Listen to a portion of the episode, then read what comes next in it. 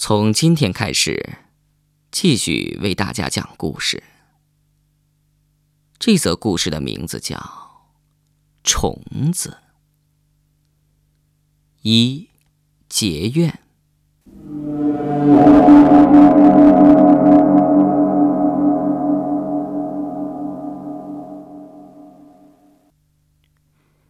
丁凡一个人漂泊在京都，他在一家时尚类杂志社当编辑。他是单身，一个人住在市郊的一个小区里。每天他下班回家，都觉得空荡荡的房间里少了一点生气。一次跟同事到乡下去玩，他从农民家里买了两只小鸡雏。回到家，他把小鸡放在阳台上，它们立刻叽叽叽叽地叫起来，生活里也便多了几分喧闹。丁凡一直给小鸡雏吃小米儿。偶尔喂它们点水，其中有一个小鸡雏越来越瘦弱，一周之后竟然死了。丁凡是个很善良的人，他看着那只小鸡软软的躺在冰凉的地板上，抽搐着闭上的眼睛，难过了半天。后来他想，小鸡雏总吃米，营养不全面，应该领它们到草坪上吃几条虫子。到了周末，他就领着那只小鸡雏出门去吃虫子。人家领的宠物都是狗，只有他的宠物是一只小鸡。他紧紧地跟在丁凡身后，丁凡走到哪儿，他就跟到哪儿，因为他太柔弱了，一只莽撞的脚板就可以要他的命，所以他显得万分胆怯。那天，小鸡雏吃了很多小青虫之类的昆虫。对于这些昆虫，小鸡雏表现出了它的强大。它用尖尖的嘴把虫子一只一只的捉起来，迅速的吃掉。那动作灵敏、准确、有力。只几个月的功夫，小鸡雏就长大了。这天，丁凡下班坐公共汽车回家，他下车的地方离小区大门还有半站路，需要步行。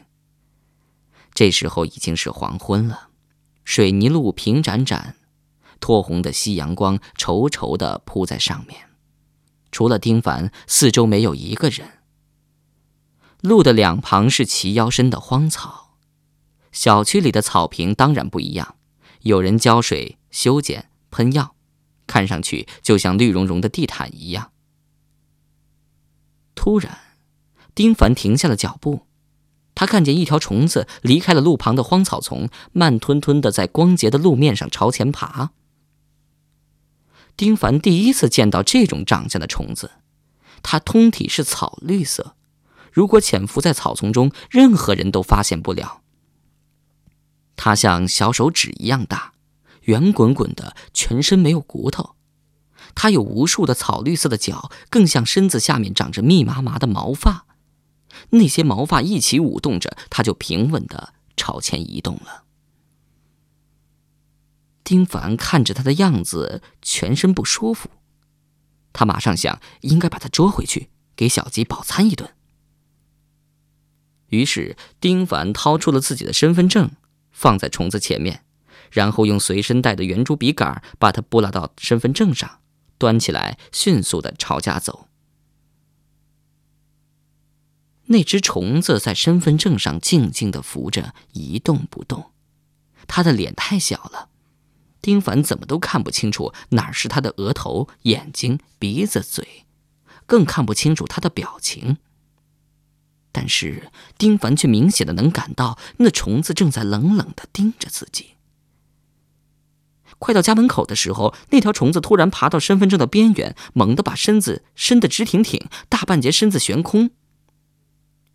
接着，他那抻得直挺挺的身子猛地转了方向，盯着丁凡，而且他在转动当中碰到了丁凡的手，软软的、胖胖的、凉凉的、肉肉的、毛毛的。丁凡一哆嗦，一下把手上的身份证和虫子全都甩掉了。那虫子掉到地上之后，开始朝草坪里爬。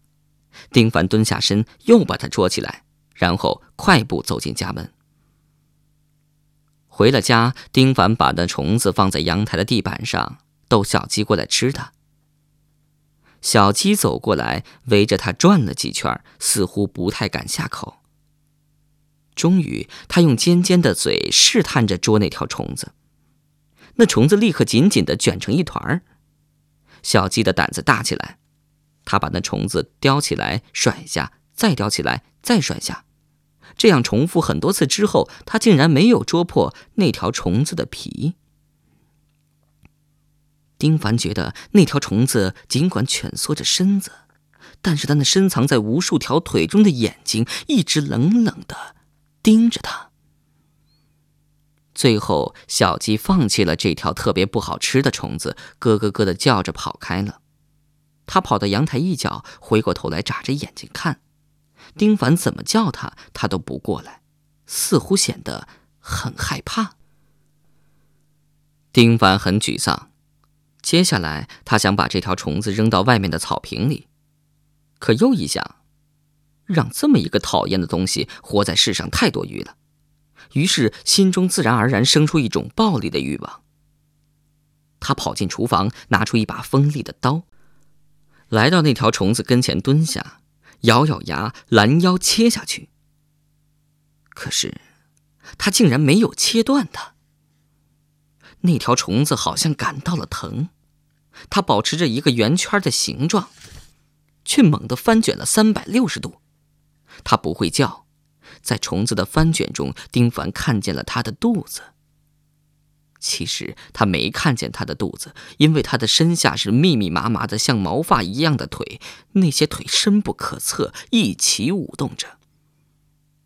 丁凡的心一冷。尽管他的身子看起来很娇嫩，可是他切他的时候却觉得很坚韧，像极具韧性的胶皮。他实在不想再跟他打交道了，决定把他扔到马桶里冲掉。于是他把卷成一团的虫子拨拉到他的身份证上，来到厕所甩进了马桶。那条虫子落到水中，立刻弹直了身子，飘在水面上，密密麻麻的腿在水面滑动。他的头一直朝着丁凡的方向，丁凡又一次觉得他在盯着自己。丁凡不愿再看到他了，一按水开关，强大的水流哗哗哗的冲下去，那条虫子转眼就无影无踪了。那管道里无比黑暗，固若金汤，千回百转，万劫不复。那条虫子在被冲下去的那一瞬间。丁凡感觉他的眼睛，一只或者是几只，还在冷森森的看着自己，就像一个死囚犯在被砍头的那一刻看刽子手的眼神。